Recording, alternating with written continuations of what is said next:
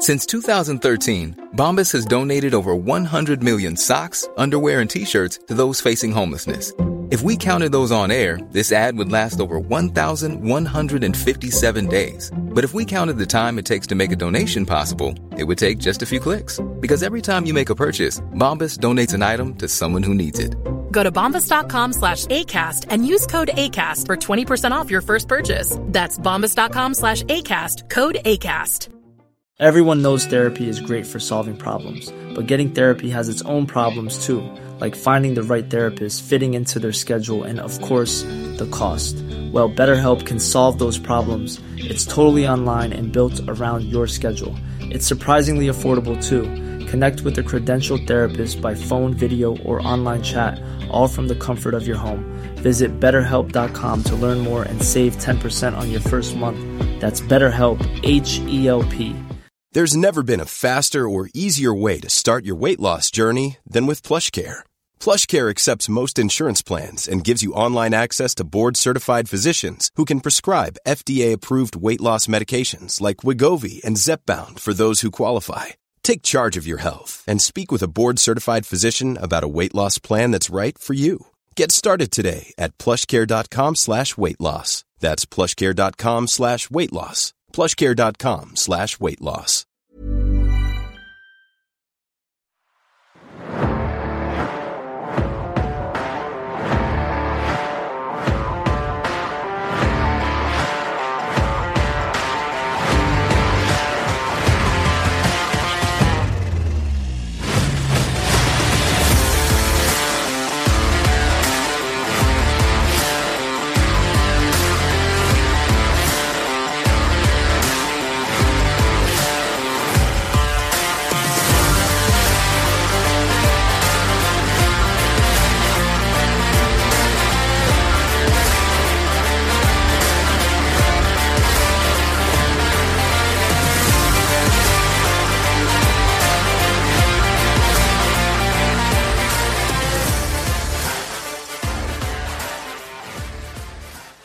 Welcome back to another edition of Break It Down. Sorry for the delay, but I, Alex McCarthy, is here with Kenny McIntosh, the tanned Kenny McIntosh. I'm going to gamble and say, fresh Sure. holiday. more tanned than usual, which is to say, uh, not pasty white. Well, I thought you were going to say more tan than you, and I was going to say, well, obviously, like you Oh, know, you we- think we are. you're pale, but I'm a like, you know, my my grand's Irish pale is what I am. We're very pasty, unfortunately. We are Factor 30 gang. Uh, welcome back, guys. It's an exciting period, of course, in the wrestling world because we're about to enter the summer of UK shows, Kenny. Uh, Money in the Bank is literally just around the corner. Before you know it, All In will be hitting the capital as well.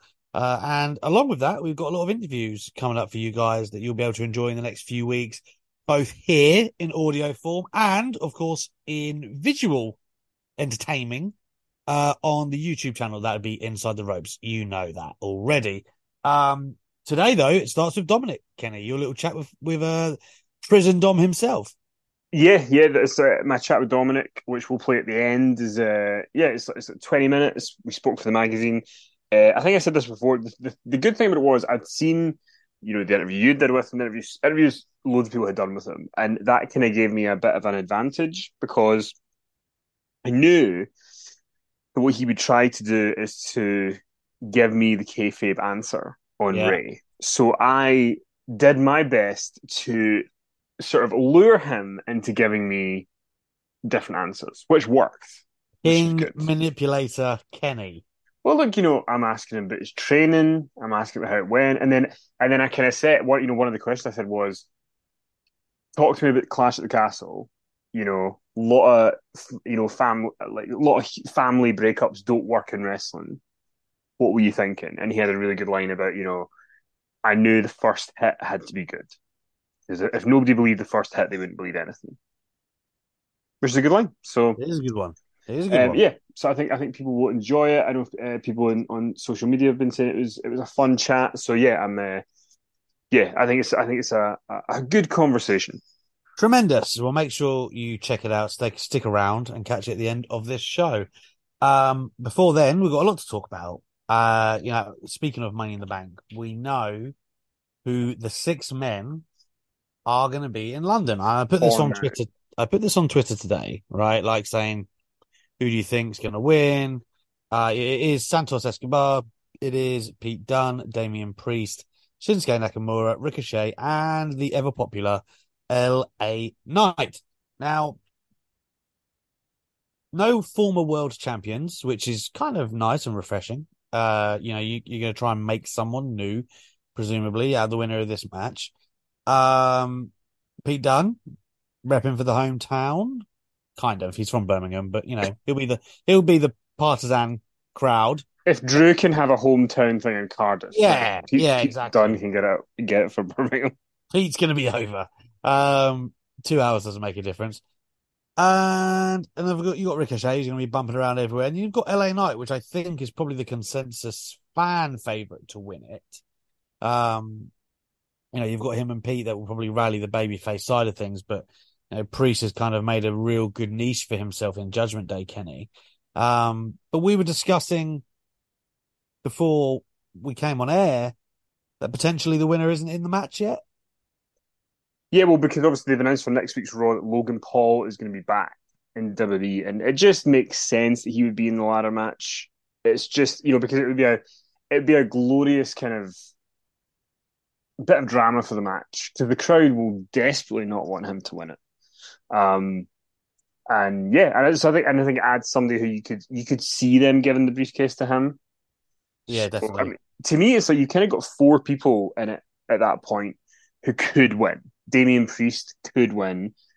Pete Dunne, hopefully, well, Butch, but hopefully he'll be rechristened Pete Dunne, could win. I think he's probably the least likely. But um, LA Knight could win, or Logan Paul. So I think it's a good. I mean, obviously Shinsuke Nakamura. You know, sorry Shin, but the last time you put in a spirited performance was in Dallas in 2016. I mean, it's just you know, but you know that way. It's like Shinsuke Nakamura, who is a who's a really great athlete. He's he's so good when he wants to be, but it's like you know when you see someone who's working in like a shop and they're just like flicking a coin up and down because they're so bored. That's Yeah. what Nakamura feels like. He's obviously picking up like the best money of his career. You know, he's forties now. I Yeah. You know, I, I I don't want to disparage him, but I agree. Like the opening showdown with Sami Zayn in NXT was unbelievable, an all-time contest. And Shinsuke had, you know, he had a good run of bangers on SmackDown, and I felt the time for him was obviously the AJ Styles at WrestleMania 38, right? And then it just did not deliver. I think you know we can all agree on that. Um, and it felt like you know they they uh you know the heel turn and they tried to you know it just it, it just fell flat for him then, and he's never really recovered to be honest. Yes, I, I- think I think there's been points where he's had like a match which has kind of made you think, oh, there's the old Shinsuke. But yeah, I think he's just kind of, I think he's enjoying living in a country where he can go surfing every day. I think he's just relaxed, which is fine. Like it's fine, but then you know we can we can in turn not be excited about him. That's kind of Yeah. the. that's- I mean, I. I look at Shinsuke and I think him winning this, like I've seen some people be excited about it, but I, I just don't think I would. Uh, Who? I don't think. Well, uh, some people are replying to my post, Kenny. Wow. I mean, Uh, well, I just you know, with something you just go. I just I, I just can't get into that mind frame. No, it does, there's nothing different, is there? Like it doesn't that doesn't excite me. Um, and I, I've kind of got I- maybe this isn't fair because you know it's not the same administration per se, or maybe it is, but in different cloak and daggers. But um, LA Knight strikes me as the type who is popular in WWE, just going to kind of peddle him around, but not actually push him where his popularity maybe deserves. And you know, Ziggler and Ryder, I guess, are examples of that down the years as well. I'm not sure that they are going to factor him into the world title picture at any point, really. I mean, uh, what they've done with him, he was easily the most over person WrestleMania weekend, probably. And they haven't really done much of him since. And whether that's because they're building to this, and this will be, you know, when he gets his kind of grand moment, I don't know. I don't know, but I do just get the feeling that fans are not going to quite get what they want out of this loving for LA Knight right now. And maybe I speak that as a bitter son of 2013 Dolph Ziggler fan, but Mm. that's you, you're, you're basically like. just trying to you're trying to make temper everyone's expectations. I you am, really. I'm, I'm telling you, you'll get hurt. you, you will. so who so who do you, who do you think is going to be win the briefcase? Well, uh, if if it, if it's if it is these six men, I think it's between Knight and Priest. Uh, Priest strikes me as a WWE decision. Um, if it's not someone in this match, which I think it isn't, then I agree it probably is Logan Paul. And I actually think the more I think about that, I think it's a really good decision. like whether you end up putting it on him or not, like the actual title, uh, he's kind of proven his credibility already inside the ropes. Uh, Ooh. Yep. Um, so I think there won't be many people that, you know, he, he wouldn't get the visceral dislike that he would have got maybe a year ago. But uh, at the same time, I can just imagine him being a right smug twat with it, which would be good TV. We do like smug twats in our wrestling. There's a long lineage of smug twats. Uh, but yeah, I, I, I mean, I'm, I'm all for it. Uh, I think the match itself, when I look at those talent on paper, though, I do think that's a good ladder match. So there is that. Uh, and then uh, we've got the ladies. We've still got one person to figure out for the ladies, but we've got Zelina Vega, Becky Lynch, Zoey Stark, Bayley, and IYO SKY. Um, Becky is obviously the monster kind of star in this match. I know Bayley too, but her star has maybe dimmed a little with how her faction has been booked. I think that's fair to say. But Becky is like by far the biggest star. Wonder if it's too easy of a route for her when I'm looking at IYO SKY. And I think if IYO SKY picks it up, and then you've got the Asuka factor and the dissension with Bayley within the faction. Well, are they still, I mean, I guess they're a tag team now that Dakota's on the bench with an injury. Yeah, I think I think I mean when I look at the the current five that are in it, I think to me EOS feels like the best choice. Just because you can do the thing where if IYO wins, then you've kind of got dissension with her and Bayley because you know Bayley wanted to win it. So I think that'd be pretty good. Um, Becky, I mean, they could do Becky. You know, Cena won it in 2012, but then Cena, I mean, that Cena run as Money in the Bank winner was not exactly critically acclaimed. I don't think many babyface runs with the briefcase are. Um, but you know, it, I mean, yeah, she wouldn't be the first big star to win it. I just mean, is that really the way back to, you know, like, I, I don't know. I, I don't know. I mean, I will say this. I think that the Money in the Bank card overall is shaping up pretty well because, in theory, we've got the Money in the Bank ladder matches plus Seth and Finn, Asuka, Charlotte, uh, Cody and Dom. Cody and Dom is going to be great. I've Yeah. already decided. Oh yeah, hundred percent. Like it, it is destined to succeed. You've got Owens and Zayn against the winner of this gauntlet match on Friday, which is like got pretty deadly, and Sheamus and Ridge and uh, Street Profits. So there'll be one of them, and then obviously we assume Roman Reigns and Solo Sikoa against the Usos, Oh, which God. feels like the match. Um, so yeah, I mean, to me, I, I'm pretty happy with that card overall. I think it's a good, a good card. I think the crowd will be really up for it. Um, yeah, so- plenty of us to sink our teeth into there. Plenty. And Uh, then you can, well, no, so, so just to, so the Asuka Charlotte match apparently is going to be on the SmackDown in London, not on. Uh, I can see that. You know, give yourself an attraction over two nights. I can, I Yeah. can get behind that. I mean, I'm going to be at both, so doesn't doesn't matter to me. Yeah, I mean, yeah, same. So I mean, uh, yeah, I, th- I think I think we've got a lot to look forward to. Um, and then you know, obviously, when that show's over, you would imagine a couple of weeks after that we should start to have an idea what the AEW card is going to be. I mean, we still don't know how we're going to be able to watch it uh, on TV or on streaming or something. But Um, well, I mean, do you- we're, going to be there, Kenny. It's not our problem, is it? Yeah, I mean, it's, yeah, fuck everyone else. But I mean, what do you? So, do you think? Um, do you see WWE doing some sort of retaliatory move to seventy thousand people in Wembley? Do you see them doing something to kind of go? Well, not not not in the maybe immediate.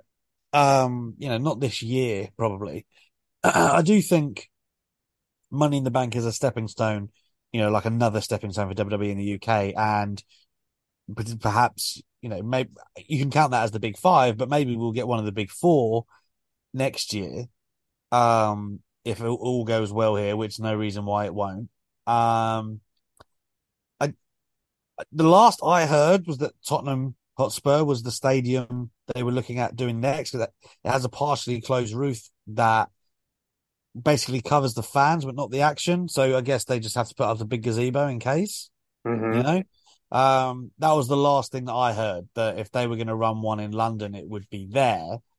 Um, but uh, you know, it's not. I unless something ridiculous happens, it's not going to be this year now because by the time you get out of the summer, you just physically can't run a stadium show in London. Um, Yeah. you know, without running the risk.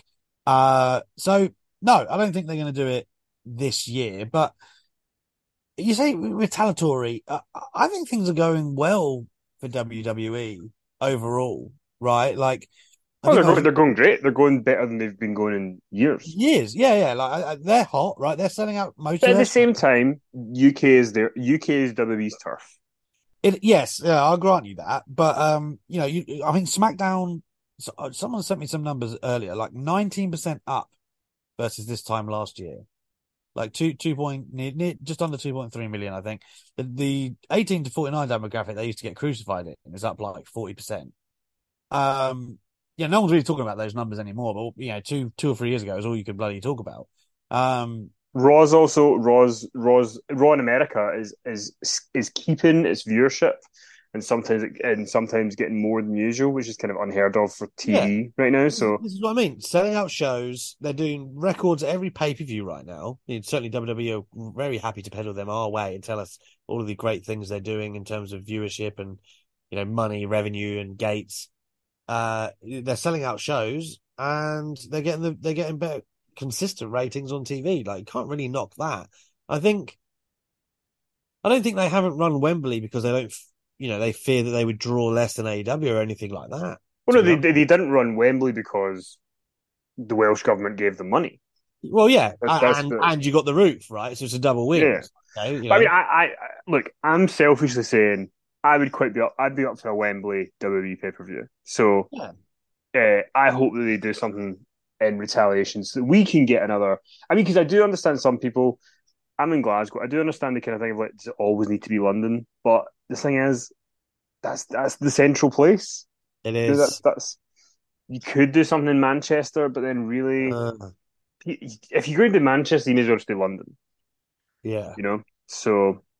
um, yeah. I, I, I mean, I, I wouldn't be surprised to see WWE run Spurs or Wembley next year. Um, it's, it's just, you know, again, if we're talking about the big four, or we're taking it up a notch from Money in the Bank, it's not going to be Mania. We know that, and it's the Survivor Series and Royal Rumble's just too damn cold. So it's it's SummerSlam, and you know, have they sorted out SummerSlam next year? It's Detroit this year, but where is it next year? Uh, there's not. It's not been announced. There's no. I don't, I don't Well, know it's next year. Listen, there then there could be hope, right? Yeah, we could be. we, could have it in England. You never know. Um, but yeah, I, I, again, I mean, great for AEW. Just to revert back to them, that they are moving. What is it, close to seventy thousand at this point, or something like that? It's about seventy, yeah, which is Uh, ins- which is insane numbers. It is insane. I, I, well, to be fair, I don't know about you, whether I'm naive or not. I, I thought they would draw well. I thought they would draw close to this mark. I thought they would. I thought they would do fifty to sixty. That was my number. I did not think they would do seventy. To do seventy without a match announced and without having done a show here is pretty impressive. Yeah, it is. It is. And, you And then now, if still Punk, got time. Yeah, and when, once Punk comes back, because obviously he wasn't part of the initial advertising, if he comes back and, and that's flying as well, then more people might want to come. So, you know? Bloody dog. Uh, yeah, it is, it is one of them things with AEW. I think right now, a lot of their focus is, of course, on Forbidden Door. Now, amazing matches they've they've got announced for that. Okay, you got Bryan Danielson and Okada, which is just again, you don't even have to be the biggest Japanese buff to know what a huge, huge matchup that is. Um, and just the promo from Danielson on Okada, you know, saying, you know, the Rainmaker, you're going to be out in the desert and all this stuff. I, I thought it was fantastic. And then you got Kenny, Kenny, Kenny McIntosh. He's certainly not facing Will Ospreay, but Kenny Omega is. Um, so whatever they do with the rest of the card, Kenny, that's, they've pretty much sold the event. Yeah, no, they, they have, they have. But I think you do want to, it, it, it's like when, so when WWE did Clash, right, and they sold all the tickets, and it's like that's great, you've sold all the tickets, but you need if you give people the hot main event, you give them the Dom turn, you give them a couple of things to kind of make them feel like it's a big show. You know, you want it to be remembered because then people are going to want to come back and do another yeah. one. So I think, I think hopefully soon-ish they'll have an answer on where people are going to be able to see it because it would be wild. I mean, Tony Khan has said there will be some way to see it, but who knows how? We'll see. You're talking all in now. Yeah, all in. Yeah, all, all with all in. Like I, I imagine FITE will pick it up for us, but you know, I who knows? Who knows? They they do have a deal with DAZN internationally and stuff like that, so I guess they just need to piece it together. But it's a big it's a big ask to get people to pay because if you're in America, I think it's fifty dollars for the pay per view. So to do to do fifty dollars back to back on you know all in weekend, the next weekend all out. a lot. But yeah, that is a lot to ask. That is a lot. But uh, hey, still put on the shows. People will come, Kenny. People will come. Uh, speaking of AEW, I guess before we get on to Dominik, let's quickly touch upon uh, the fact that a brand split is basically upon us, right? Uh, CM Punk is going to be leading Collision on Saturdays for AEW. Uh, Dynamite for all intents and purposes, looks like it'll be the elite show, and that's where the line will be drawn. Um, Kenny, good idea, bad idea. Mm, I mean, so Tony Khan has said he it, it, will not be a firm split. It'll be that you know people are kind of some people are on one show mostly and they're not on the other. I think the problem is going to be. I don't think brand splits work particularly well. That's why WWE kind of have people across both shows. Yeah, because but then the problem will become if so, like if you are so say they want Moxley to be on both shows. So Moxley would ha- at the moment Moxley leaves his house on a Tuesday, flies to TV, does TV on a Wednesday, flies home on a Thursday. That's his week at the moment for AEW. If he was then doing Collision, he would need to fly out Tuesday, do the show Wednesday. Would he then go home on Thursday, then fly back out on Friday, then fly back in on Sunday? and do that every week? Would he stay yeah. in the area for like two days, twiddling his thumbs? I think it to me, to me, sh- I mean, the, the the brand split thing is really just a way to keep Punk away from the elite. Yeah, no, it is. It's, it feels like that a million percent. Um, um, but then you've got a lot of other people, you know, people like Miro and Andrade and Thunder Rosa, people who they're all going to be on, on that Saturday show. Um, I think the the thing is, for a lot of people, I think the Saturday show will be an easier sell because, like, I know people who work Monday to Friday, and they don't really get a chance to see Dynamite because it's in the middle of the week, and there's just not really the time. Whereas on a Saturday night, you can either watch it or watch it on Sunday morning. It's easier to kind of catch up with, but the show has to be has to be big. I mean, the, in I think it's in Hamilton, Ontario, in a couple of weeks they've they're doing a dynamite show on the Wednesday and a collision show on the Thursday, and the dynamite shows sold three thousand tickets, and the collision shows sold eight hundred and eighty three tickets. I mean, is Hamilton a hotbed of wrestling? Uh, you know, I know Canada is, but but I think I, th- I mean I think a lot of the numbers are they're not that bad, like eight hundred eighty three, but people aren't biting on collision yet, so this well, Saturday. I guess why would they? Even for the, for the first show, I mean, you know, before you know who's going to be, you know, we know Punk's on it. That's pretty much it. I know we got the main event for the first show. What is it? It's Punk and uh, Punk FTR, FTR against uh, Juice Jay and Samoa Joe. Yeah, which again, like okay, on paper that's great, but I don't know, don't know what the story is really, do you? But yeah, but, but there you go. So, so that the case in point is like so CM Punk's coming back. The first show you, you basically should just be selling his promo. That's it. Have him do a promo. Maybe a Bullet Club come out and interrupt him. FTR saves him. Samoa Joe comes out and gets involved at that point, and then you kind of tell the story. Because at the moment, it's like Samoa Joe has never interacted with Jay White and Juice Robinson on TV. Um, so why are they together? And yeah, I just feel like they're giving away a lot of story stuff and just and just sort of saying, here's the main event for week one. Yeah. Like in Punk's wrestling on the first TV show. Like straight away. Wouldn't you like set that up on week one and then be like, he's he's wrestling on week two? And you then... have to. I mean, isn't he heavily involved in his own creative? We've heard, and Ace Ace still basically has a job for that very reason. Presumably, these are his ideas, man. This is what he wants, and he's going to live and die by them. It, it appears. I mean, at least uh, the thing is, I, I always remember from the, from the first run that Punk had, and I know that he was trying to do the best thing, like working with younger talent and stuff. But see, when you're 43 and you're a bit like you've, you've got injuries and stuff, the last thing you need to be doing is 15 minute TV matches with Lee Moriarty. Mm. Like, just be an attraction. Be you know do have one match a month, be in a faction, have them wrestle for you, like you know that kind of stuff. I think that would be much better. But I think I, I hope that on Saturday it's a big show and big stuff happens, and then people are are into it because I think you're going to have some very unhappy AEW people if they're going to have to keep like if people are going to have to be on both shows. I think maybe the answer to that is that you tape on a Thursday.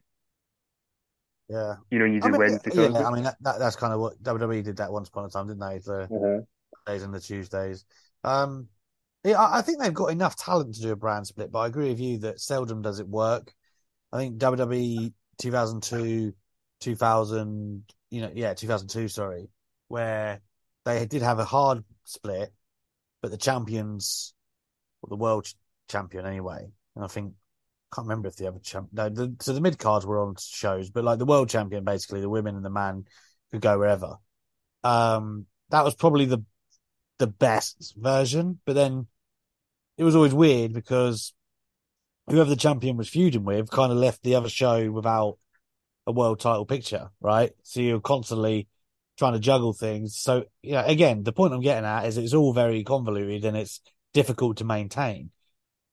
In an ideal world, I get the, from a concept standpoint, you know, the same way that WCW and WWE were rivals, because they are just completely different. If you can separate them and make them rivals that way, I do get in principle how that would be good. WWE have just never been able to, right? So that presents its own problems. Would AEW do it better? I guess only time will tell. But if it's not a hard split, then your Miros and your you know whoever else does need to get a chance. Are they really? Yeah, I, I, they had Rampage to, you know, if if needing more time to make use of the roster was something, they have Rampage for that. Not doing a very good job of that, is he? Yeah, I mean, Ramp- Rampage. Rampage is just not something that's must see, which is the. But then, I mean, you know, for years, I, I kind of said this to you before. There was a, a, couple of years where I just didn't watch SmackDown back in like 2014, 2015, because yeah. nothing nothing happened on it that you needed to see. Whereas that's why in 2016 they did do the brand split. So for a few years, it was you know if you wanted to see AJ Styles, you had to watch SmackDown. If you wanted to see Brian Dan- uh, Daniel Bryan, God, if I start saying that name again, I need to. I have to remain with Bryan Danielson, otherwise I'll revert. Yeah, yeah. One size fits all seemed like a good idea for clothes. Nice dress. Uh, it's a it's a t-shirt. Until you tried it on. Same goes for your healthcare. That's why United Healthcare offers a variety of flexible, budget-friendly coverage for medical, vision, dental, and more. So whether you're between jobs, coming off a parent's plan, or even missed open enrollment, you can find the plan that fits you best. Find out more about United Healthcare coverage at uh1.com. That's uh1.com. Burrow is a furniture company known for timeless design and thoughtful construction and free shipping, and that extends to their outdoor collection. Their outdoor furniture is built to withstand the elements, featuring rust-proof stainless steel hardware, weather-ready teak, and quick-dry foam cushions. For Memorial Day, get 15% off your Burrow purchase at burrow.com slash ACAST and up to 25% off outdoor. That's up to 25% off outdoor furniture at burrow.com slash ACAST. But I mean, do you think Collision will be a success, or do you think it will go the way of Rampage? I, I think just as a idea, the concept of keeping Punk and the Elite away from each other and having two shows is doomed. Like there's a shelf life on that anyway. And as soon as Punk falls out with somebody in AEW, or you know, when he decides to jack it in, or he's bored of it, or you know, whatever, it doesn't work for him anymore, then the show's going to run into problems straight away. Because that's kind of like what it's predicated on at the moment. And not that they don't have the strength of talent to make a compelling wrestling show on Saturday nights, because I think they do. But Punk seems deeply rooted in this creatively, and obviously, you know, he's got his buddy back and all of this stuff. And I just don't know. I think I know I know it's worthwhile financially for Tony, otherwise he wouldn't be doing it. But do I think it's going to be a long term success? I mean, if you'd asked someone after week one of Rampage if they thought it was going to be a success, probably universally they would have said yes. Um, so I'm not going to look too far in the future because I'm not sure it will dethrone the flagship show. Yeah, I think it's tough because you know we we also don't know the full story, but if you listen to Punk's side of it or what people are saying Punk's side of it is, is that he felt betrayed by some of the stuff that happened. So if this is what it takes to make him, you know, trust the process again, fine. But I mean, I think the thing is, there will be a lot of people who want to work with Punk and want to not be a part of the elite stuff. Like I think there will yeah. be a kind of balance of both. So in that sense, I think it'll be good. But the elite could be gone by next year as well. Lest we forget, their contracts have not been sorted out yet. Yeah, I mean, I can I can totally see Kenny Omega in WWE 100. percent I can. I the can. Young Bucks, I struggle with. I think if they went to WWE, I don't think. I think they would do well. I, I could see Kenny getting the AJ run in yeah. WWE. Like, you know, great big matches, title run. I could see it, right? But you're right. As far as tag teams go, yes, Triple H has done a bit to uh, wipe the mud off what Vince McMahon treated them as, but they're not going to get to do what they want to do. Uh, it's, uh, it's which it's, actually for me, I would enjoy them more if they didn't get to what they wanted to do. So for me, it would probably be a blessing in disguise. But I fear for the for the general elite stan that is probably not what they like what they want. no, know? so I mean, let's move on to something we do want, and that's some Dom Mysterio and Kenny McIntosh going back and forth, chopping it up. Uh, thank you for joining us once again, by the way, on Break It Down. We will be back weekly, building up to Money in the Bank, and hopefully we'll be doing a show in London that weekend as well. Should be plenty, plenty of content for us to dish your way, both here and on the YouTube channel inside the ropes. Uh, sit back and enjoy Kenny McIntosh and Dom. Kenny, anything uh, we want to tell the fine listeners before we depart here? Uh, you know, re Bischoff or any other upcoming plans? Uh, so uh, you can go to itrtix.com to get tickets to Eric Bischoff. He's, we're going to Dublin, Cork, Belfast, or Cork, Dublin, Belfast, London, Glasgow. Gangrel's in Glasgow in July as well. Um, come along, say hi. Um, Eric's always really good, doesn't hold back, and uh, yeah, I'm, I think it'll be a good summer for for UK fans. We will be back weekly. I was away on holiday and there was just no internet. Well, there was there was a bit of internet, but as a whole thing. And then you know there's illness, but we, we will try our best. I'm not going to say we'll always be here every week because inevitably we will not be, but we will try. Something will happen. We will try like Alex has got ten kids, four dogs, so so he's got to look after his little football team. So I would say I had COVID last week, which was very 2020 of me. I know. Look at you, all retro. Uh, yeah, vintage. um, so yeah, it, it, you know things get in the way, but we will endeavour to be here weekly. Um, and once again, thank you for joining us. We will see you next week. Enjoy Kenny McIntosh and Dominik Mysterio. I just want to start off by you've had a great three years, obviously, in WWE, but I want to go back to the start, the custody of Dominik match in 2005. It must be pretty strange to have grown up, obviously, kind of being involved um, through your dad and your uncle, Uncle Eddie. I, am curious about when that happened, the custody of Dominik match. Like, how do you are you, how are you clued into that as a kid, or are you just kind of like how do you react to all that going on? You're on TV, you're being discussed, go to school. How was that experience for you? Oh, it was a it was a crazy experience for me, you know, especially being a seven, eight year old kid getting asked to uh to be part of this huge storyline between, you know, uh Rey Mysterio and, and my uncle Eddie. So it was a it was a surreal moment. Um I I was a very shy kid, so I didn't want to do it. But when they said that I was gonna get paid and and get a little extra candy on the side, you know, I was all for it, especially when they said I had to miss school. So it was a it was a really fun fun time for me. And you know, you mentioned kind of you were going backstage a lot with your dad, obviously working in WWE. What are your kind of favorite backstage memories that you had of kind of growing up around this crazy world? Oh, uh, I think stealing the BWO tricycles. Um, that'd be one of them.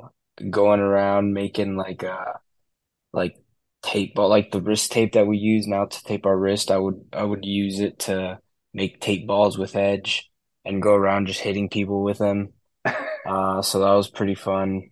Um, just little memories like that, and there's there's a lot of the same faces still around, so it's uh, it's really cool to see. And when did when did you know that you wanted to actually do this as a career? Man, I don't know. I feel like I've always kind of wanted to be a wrestler uh, as a kid, you know, being involved. Uh, I always had all the wrestling t-shirts, had all the action figures, but I think uh, once I graduated from high school, I was like, you know what, I kind of want to give it a shot and see what happens because my high school didn't have wrestling, so I uh, it didn't it never really caught my attention. But once I finished high school, I, I asked my dad if I could give it a shot. And what was your dad's reaction? You know, was he very pro you getting into wrestling? Was he warning you of the the perils of doing it? How did he react? Uh, I think he was excited about it. Um, he was excited. He was nervous. I'm sure he didn't he didn't know if I had what it takes. So he was uh he was like, I'll be the first one to know if you got something. So he uh yeah, we went in there and he, he gave me the green light. And you know, we heard Konnan at your dad's Hall of Fame speech talk about how he got your dad into wrestling. What was Konnan's guidance into your journey to becoming a wrestler? Oh, he was he was there when I took my first steps in the ring. Um, you know, with it was my dad and him first training me, uh, and it was like for two months, I believe. And he was he was hard on me. You know, I uh, I remember I was doing like rolls, and uh, I was I was tired. You know, and I wanted to stop. And I was like, all right, I got to go to the bathroom. He's like, no, you don't. So you're just trying to get out of it. He goes, keep rolling. So little things like that. He uh, he definitely helped with my uh, with my discipline in ring, and he still helps me. You know, to this day, every now and then I'll call him for help, and and he'll give me his guidance. Do you think it helped having somebody who was giving you a bit of tough love in that regard to kind of prepare you for what was to come? Uh, yeah, I think it definitely helped, but I think that's also why uh, I was sent away, you know, and I didn't do all of my training with my dad and with Konnan because they knew that they were, in a way, going to like not baby me, but let me slide with certain things when other coaches wouldn't. You know, guys like uh like Lance Storm when I was in Canada or Jay Lethal when I was in Florida. So little things like that that really helped me kind of just, you know, shape myself and obviously we'd seen you in WWE TV like every few years for different angles and stuff. But the when you got involved in your dad's match with Brock Lesnar in 2019, we saw you get physical. We we kind of oh Dominik Mysterio looks like he's going to be a wrestler now. What was that experience like? How did it come about, and what are your memories of it? Uh, I don't really remember how it came about. I think it just kind of naturally became a thing. Um, once they saw me backstage because they hadn't seen me since I was uh, like maybe 12 or 13. So when they saw me, I was already, you know, six feet tall, you know, 200 some pounds. So they were, they're like, oh, wow, maybe we could throw a Dom in there. So I think it kind of just happened organically. But yeah, I remember, uh, I, was, I remember being super nervous getting involved with, with Brock Lesnar. Um, I mean, for obvious reasons. um, but yeah, it was a, it was very, very interesting part to, to start my my career with WWE in 2019. It was a, a lot of fun. And like you know, you, you you do that those spots in that match with with Rey and Brock, and you come back. I'm guessing that when you get behind the curtain, people are very complimentary because the crowd were behind you, and it just seemed like this is a fit. You know, it kind of seemed like this is your destiny to do it. Was that kind of the response you were getting when you got back there? Um, yeah, I I believe so. I think it was. Uh, I think they were surprised. Um, because everything that I was doing was kind of just on the fly, like in the spot, in like like normal normal clothes, right? I, I wasn't in like in ring gear, wearing boots or anything. I was just kind of doing this stuff in like my shoes and jumping off the top rope and hoodies and jeans without knee pads. So they were like, oh, "What's wrong with this kid?" You know. But uh, I I think it ended up working out in my favor. And you know, then you come in as a you know proper character May 2020 to start the the feud with Seth Rollins. I mean, a lot of people, if they come into wrestling, would have started in NXT, but you're kind of thrown in at the deep end in this thing with Seth. How what was the process behind you know getting you in there straight away on the main roster? Um, I don't think there was any actual like process for it. Like I said, everything kind of just happened so fast for me that I didn't really get a chance to like almost have a say in a way because we like my dad and I had set we had sat down and uh, figured out how we were gonna do it. Debut was gonna be somewhere else. I was gonna go independent for a little while and kind of try to get my my uh my training wheels going and get my feet wet kind of deal. But when I was offered this opportunity against Seth, uh, I knew that if I turned it down, there wasn't going to be another opportunity like this. So I figured, and my dad told me, he was like, this is completely up to you. If you want to do it, he goes, I can't make your decision for you. And I was like, yeah, I'm going to do it. I was like, I don't know if this is going to happen again or if I'm going to get the shot. So I was like, I'm going to, I'm going to take it. And he was like, all right, you think you're ready? I was like, we'll see. and mean, then ap- afterwards too, they, I was supposed to go down to NXT, um, and do the whole developmental thing and how they how they how the process is actually supposed to go. Um, but it just never happened. So, and I never asked or complained.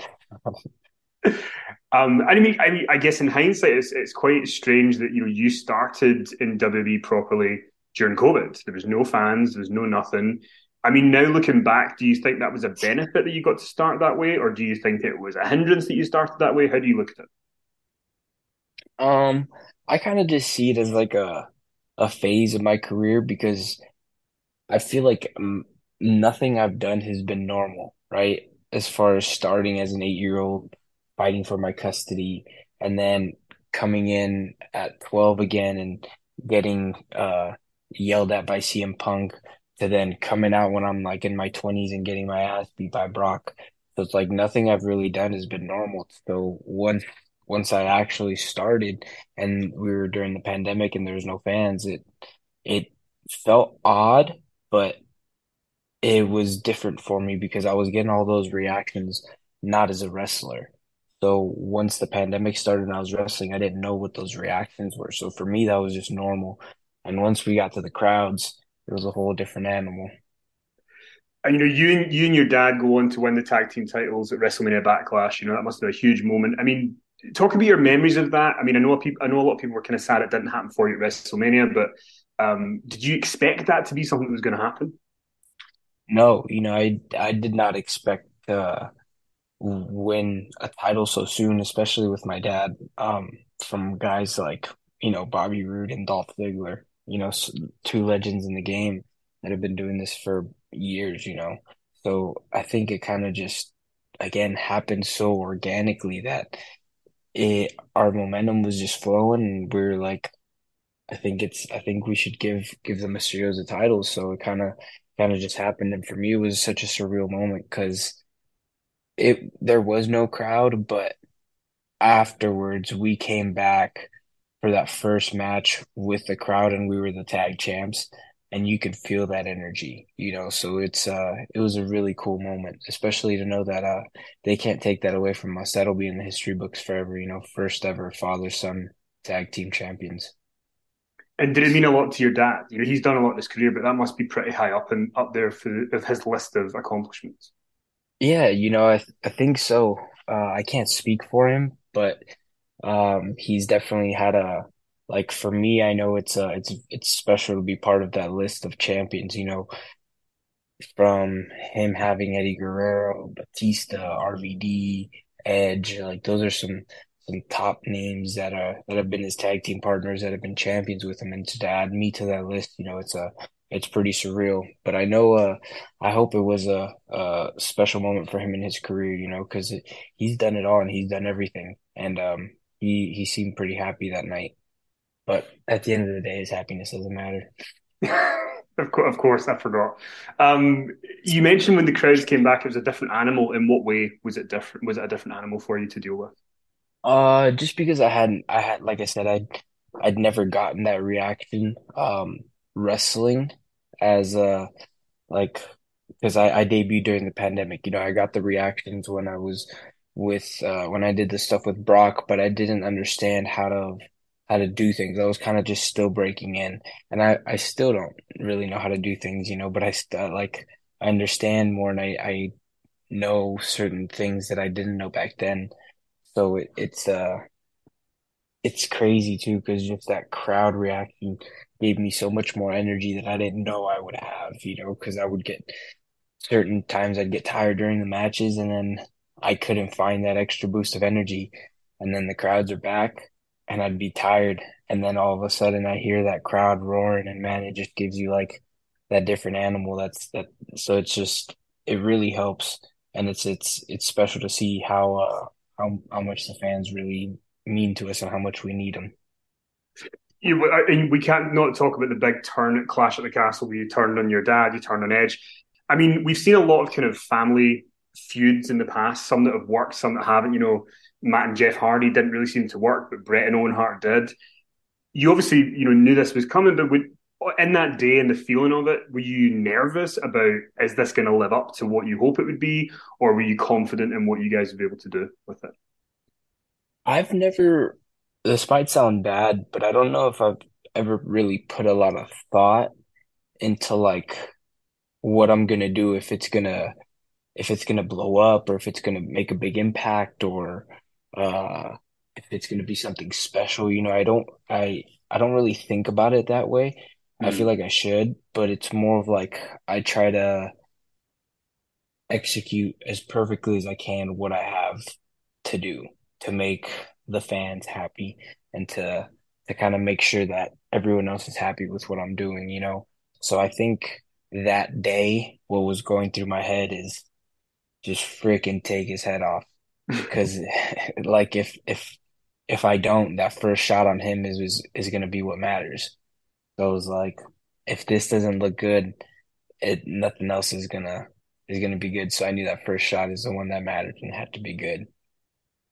I saw you say in an interview that you know you're quite a shy guy off off screen away from the camera. How did you kind of develop this villainous persona that seems to come very easy to you on TV? But how did you kind of get into it? Um, I don't know. I think it's kind of just always secretly been hidden in me that I'm kind of just this dick, you know.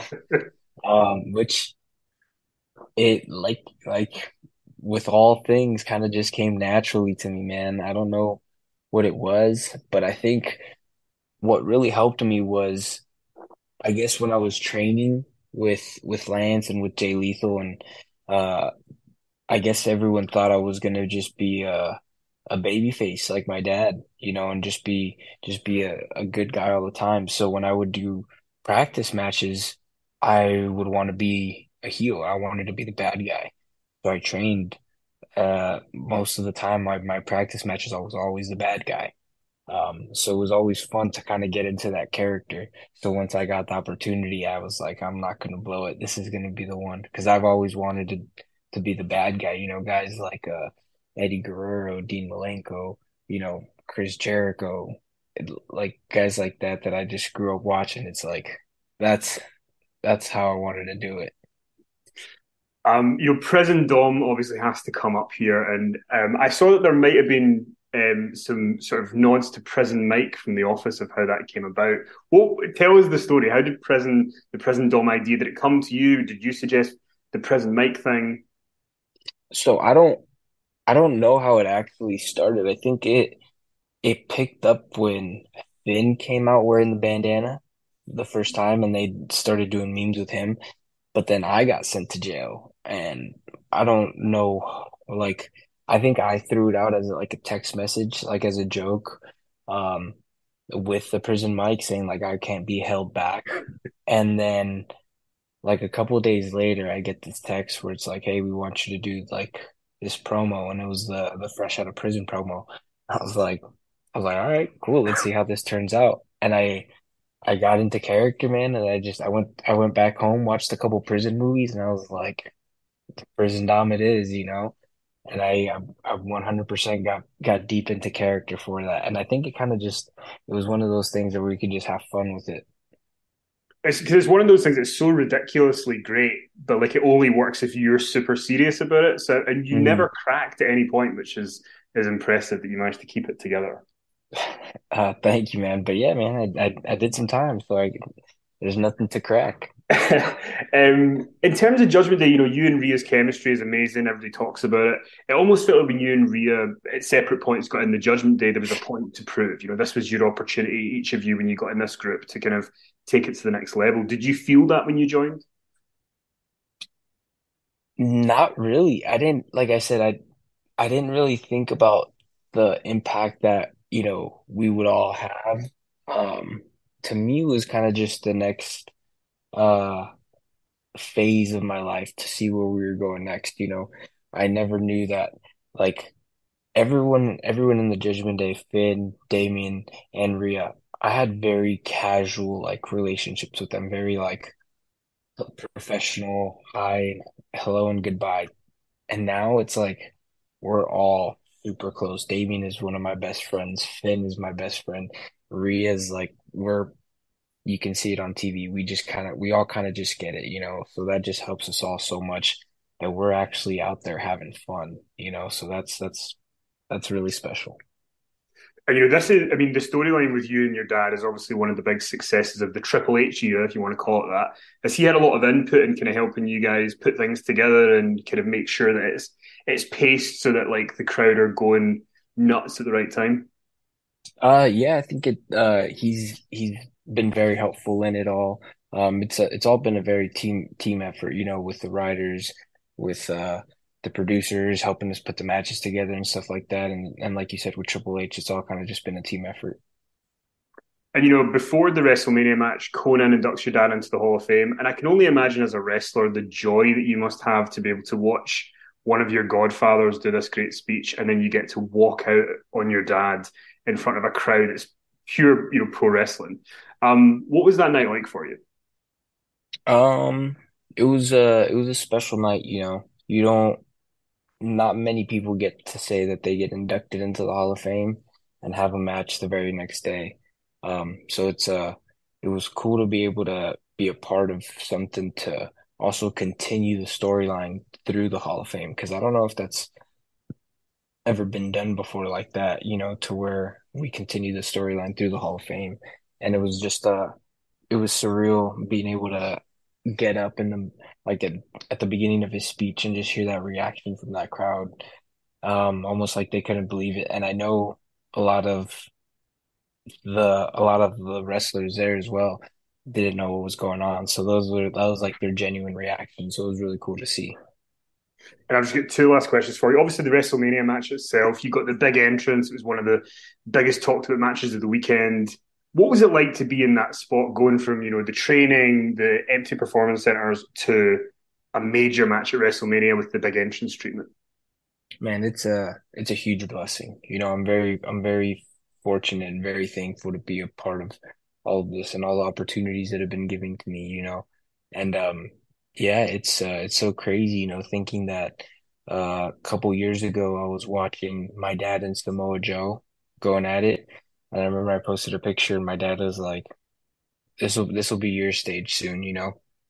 And next thing you know, I'm wrestling him in LA, two hours away from home in San Diego, you know, and it's uh eighty thousand people I get my own entrance. Like it's a it's a very surreal moment. You know, it's a very uh, I'm very blessed and I'm very happy to be a part of it. And uh, yeah, man, it was uh, it was very crazy. You mentioned that there was the the spot with your sister with the, the cup that was unplanned that you decided that she deserved that extra uh, that extra jab. Yeah, yeah, it was uh like I said, I did I it wasn't something that uh that I had planned. It kind of just kind of happened. I saw she was holding a cup, and originally I was gonna drink it, but there wasn't that much water in it. There was it was like if this is the cup, there's about this much full of water. So I was like, oh, let's, let's cause a little scene here. And I, I I didn't think she liked it very much, but uh, yeah, it was a it was a fun spot. Especially how many people don't want to say that they want to throw a cup of water in their sister's face, you know?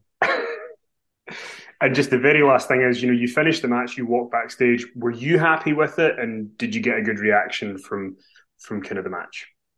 Yeah, I was I was happy with it. Um, I think at the time it was kind of just there's so many moving parts uh, throughout uh, just that weekend alone with the Hall of Fame and everything leading up to it, from you know uh, live events and TVs and just all the media that we had to do and stuff. There was so much going on that I didn't have a chance to enjoy it in the moment because I was so worried about like if the match was good or whatnot.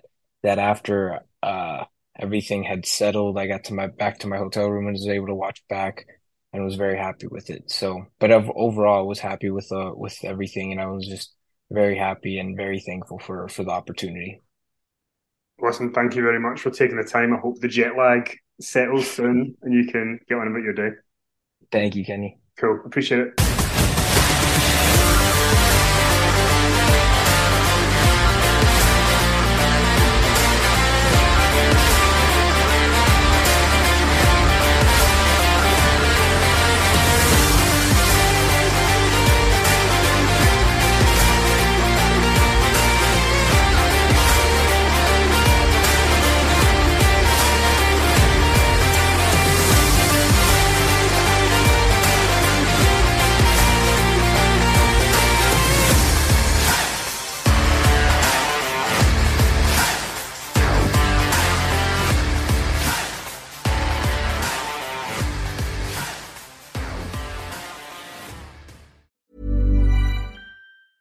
Even on a budget, quality is non-negotiable. That's why Quince is the place to score high-end essentials at 50 to 80% less than similar brands. Get your hands on buttery soft cashmere sweaters from just 60 bucks, Italian leather jackets, and so much more. And the best part about Quince, they exclusively partner with factories committed to safe, ethical, and responsible manufacturing. Elevate your style without the elevated price tag with Quince. Go to quince.com/upgrade for free shipping and 365-day returns. Hey, it's Paige DeSorbo from Giggly Squad. High quality fashion without the price tag. Say hello to Quince. I'm snagging high-end essentials like cozy cashmere sweaters, sleek leather jackets, fine jewelry, and so much more. With Quince being 50 to 80% less than similar brands. And they partner with factories that prioritize safe, ethical, and responsible manufacturing. I love that. Luxury quality within reach. Go to quince.com slash style to get free shipping and 365 day returns on your next order.